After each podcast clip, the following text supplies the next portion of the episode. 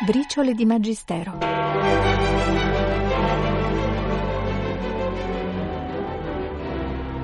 Il primo papa dell'epoca moderna a mettere piede nella bella Sardegna è San Paolo VI. È il 24 aprile 1970, quando Papa Montini è in pellegrinaggio al santuario mariano di Bonaria. Piace a noi, dirà ai molti sardi presenti, incontrarvi e immaginarvi ancora scolpiti nella vostra fisionomia atavica di popolo semplice, laborioso, austero, taciturno, selvatico e triste. Nell'occasione si rivolse a varie categorie di persone, minatori, pescatori, emigranti, lavoratori delle saline, gente del mare. E finalmente, guardando questo magnifico panorama e le navi distese davanti a noi. Salutiamo la gente del mare, oggi qua convenuta.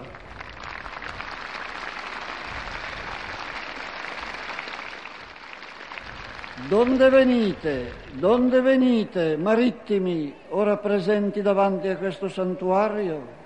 E perché venite? Quali sconfinati orizzonti voi aprite dinanzi al nostro pensiero?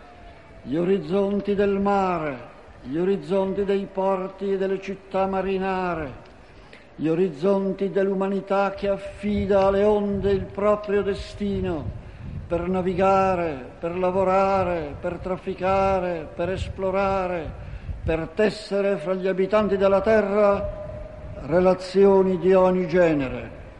Voi fate del mare, che pare invalicabile elemento, e che separa gli uomini fra di loro una via di comunicazione, anzi la via più largamente e febbrilmente percorsa. Voi avete per casa la nave, per campo di lavoro il mare, per patria il mondo.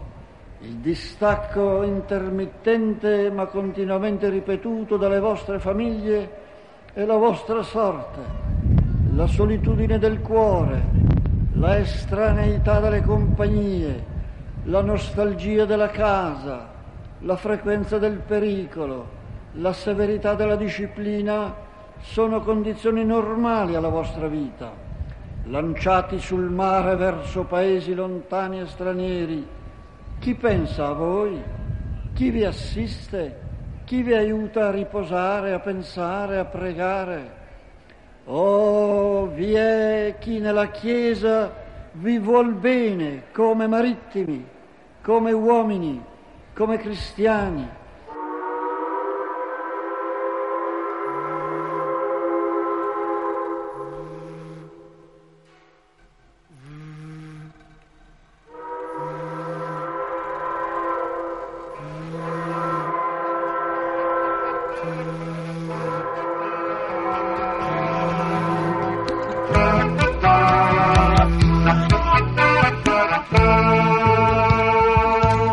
mia casa era sul porto, i miei sogni in riva al mare. Diventavo marinaio,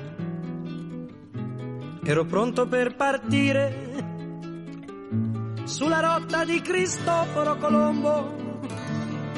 Io volevo andare via per scoprire un nuovo mondo ai confini del mio mare e scordare casa mia una sera di gennaio che mio padre mi portò su una barca senza vela che sapeva dove andare a gettare la mia rete dietro al faro e mi disse figlio mio questa rete è la tua vita manda a fondo tutti i sogni come un giorno ho fatto io Ogni sera torno a casa. Avvento, tempo di fervida, gioiosa attesa. Il Signore è con noi e ancora di più lo sarà tra poco, grazie al mistero dell'incarnazione. Ma c'è una collaboratrice speciale al dipanarsi di questo mistero, Maria. E non è un caso che sottolinei questo aspetto il Papa Mariano per eccellenza, Giovanni Paolo II. La gioia è una componente fondamentale del tempo sacro che oggi ha inizio.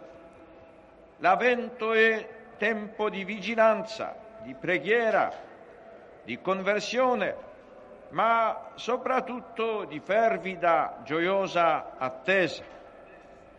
Il motivo è chiaro, il Signore è vicino, il Signore è con te o in mezzo a te, come viene annunciato a Maria e alla figlia di Sion. La prima parola rivolta a Maria nel Nuovo Testamento è un invito festoso, esulta, gioisci. Tale saluto è legato alla venuta del Salvatore. A Maria per prima viene annunciata una gioia che in seguito sarà proclamata a tutto il popolo. Ella ne è partecipe in maniera e misura straordinaria. In lei si concentra ed attinge pienezza la gioia dell'antico Israele ed esplode incontenibile la felicità dei tempi messianici. La gioia della Vergine è in particolare quella del resto di Israele, dai poveri che aspettano la salvezza di Dio e ne sperimentano la fedeltà.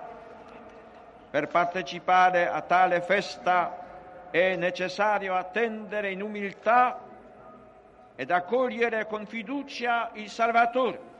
Angelus del 27 novembre 1983.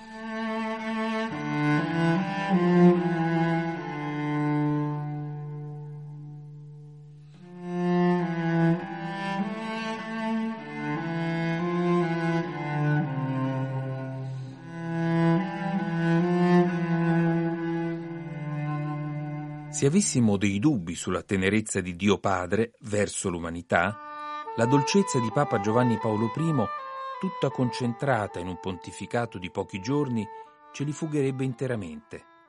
Sentite con che fantasia pastorale ci rassicuri al riguardo. Angelus del 10 settembre 1978. Ha sempre gli occhi aperti su di noi, anche quando sembra che ci sia notte. È papà più ancora è madre, non vuol farci del male, vuol farci solo del bene a tutti. Benvenuto raggio di sole a questa terra di terra e sassi, a questi laghi bianchi come la neve sotto i tuoi passi. A questo amore, a questa distrazione, a questo carnevale nessuno ti vuole bene, dove nessuno ti vuole male. A questa musica che non ha orecchi, a questi libri senza parole. Benvenuto, raggio di sole, avrai matite per giocare e un bicchiere per bere forte e un bicchiere per bere piano un sorriso per difenderti e un passaporto per andare via lontano. Benvenuto a questa finestra, a questo cielo sereno, a tutti i clacson della mattina, a questo mondo già troppo pieno, a questa strana ferrovia unica per dove può andare. Ti porta dove tira il vento ti porta dove scegli di tornare.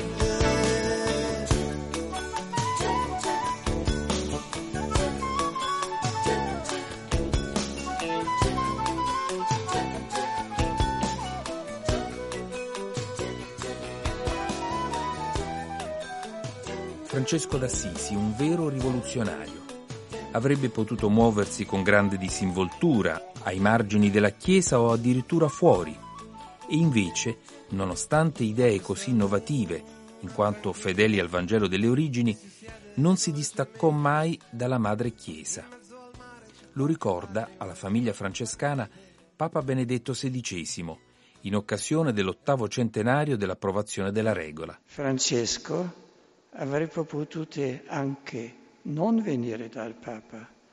Molti gruppi e movimenti religiosi si andavano formando in quell'epoca e alcuni di essi si contrapponevano alla Chiesa come istituzione o perlomeno non cercavano la sua approvazione. Sicuramente un atteggiamento polemico verso la gerarchia avrebbe procurato a Francesco non pochi seguaci. Invece egli pensò subito a mettere il cammino suo e dei suoi compagni nelle mani del vescovo di Roma, il successore di Pietro. Questo fatto rivela il suo autentico spirito ecclesiale, il piccolo noi, il piccolo noi che aveva iniziato con i suoi primi frati, lo concepì fin dall'inizio all'interno del grande noi, della Chiesa una e universale. Il Papa questo riconobbe e apprezzò. Anche il Papa infatti da parte sua avrebbe potuto non approvare il progetto di vita di Francesco. Anzi possiamo ben immaginare che tra i collaboratori di Innocenzo III qualcuno lo abbia consigliato in tal senso, magari proprio temendo che quel gruppetto di frati assomigliasse ad altre aggregazioni ereticali e pauperiste del tempo. Invece il romano pontefice, ben informato dal vescovo di Assisi e dal cardinale Giovanni di San Paolo, seppe discernere l'iniziativa dello Spirito Santo e accolse, benedisse e incoraggiò la nascente comunità dei frati minori. Castel Gandolfo, 18 aprile 2009.